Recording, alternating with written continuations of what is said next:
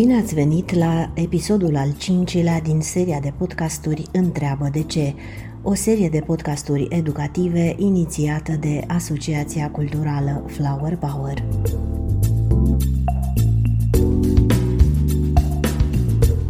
De ce a apărut încălzirea globală și ce este aceasta de fapt? În ultimii 50 de ani, media temperaturilor de pe planeta Pământ a crescut cu cea mai mare viteză față de alte perioade. Experții spun că această creștere a temperaturii se accelerează.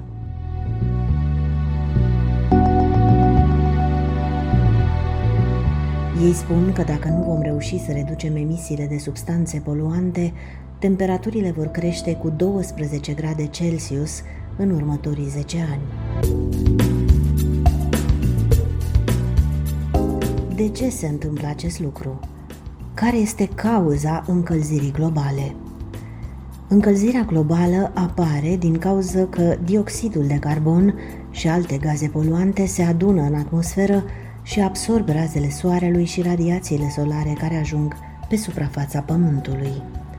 În mod normal, aceste radiații se risipesc în spațiu, dar din cauza acestor substanțe, căldura se acumulează la suprafața Pământului și face ca planeta să fie din ce în ce mai fierbinte. Acest efect este cunoscut sub numele de efect de seră.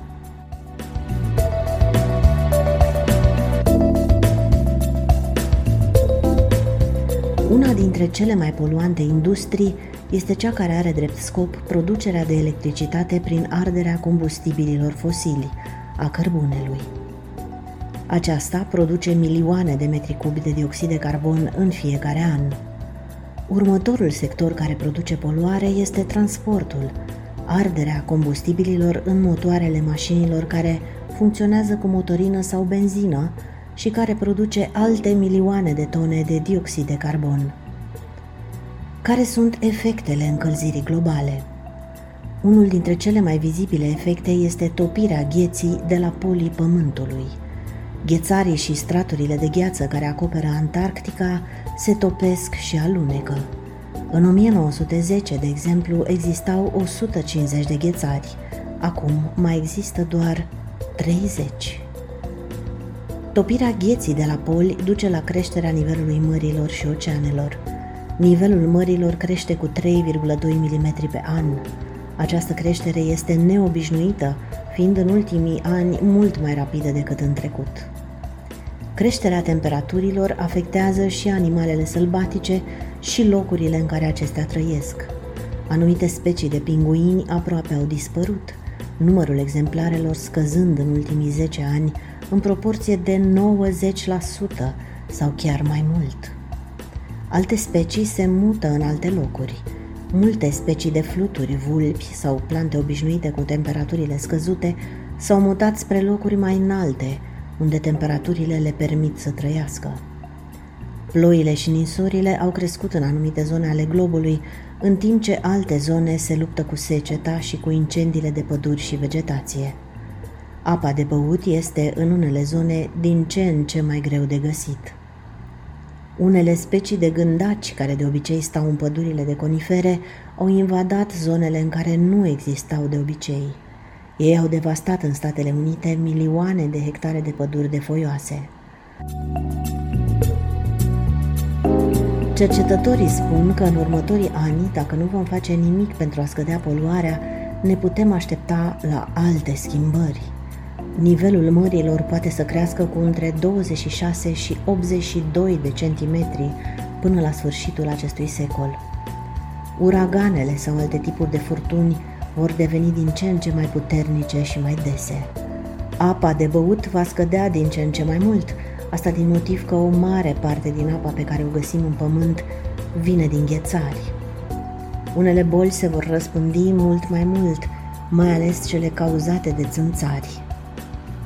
Urșii polari sunt în pericol de dispariție, ei neputându-se adapta la temperaturile mari și la lipsa gheții. Care sunt soluțiile de a scădea aceste fenomene? Una dintre soluții este renunțarea la combustibilii fosili.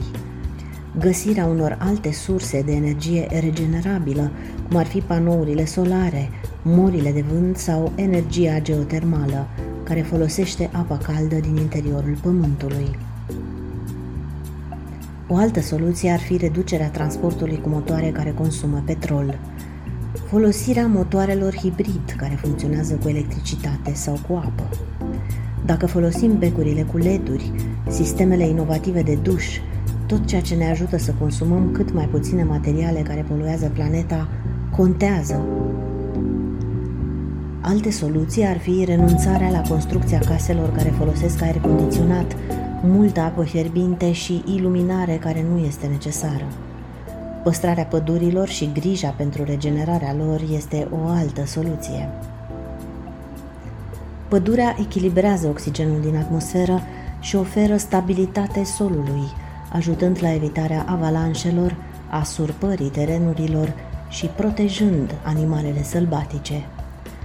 Soluțiile pe care le putem aplica chiar noi, la noi acasă, ar fi să consumăm mai puțin dacă nu avem nevoie, să nu mai folosim atât de multe produse cosmetice sau de curățare, dar cel mai important este să reciclăm, să refolosim materialele, nu să producem altele noi. Materialele aruncate se adună pe planetă și produc alte substanțe poluante. Mai multe detalii despre aceste lucruri puteți găsi pe site-ul Asociației Culturale Flower Power pe pagina Video Learning sau pe pagina noastră de podcasturi.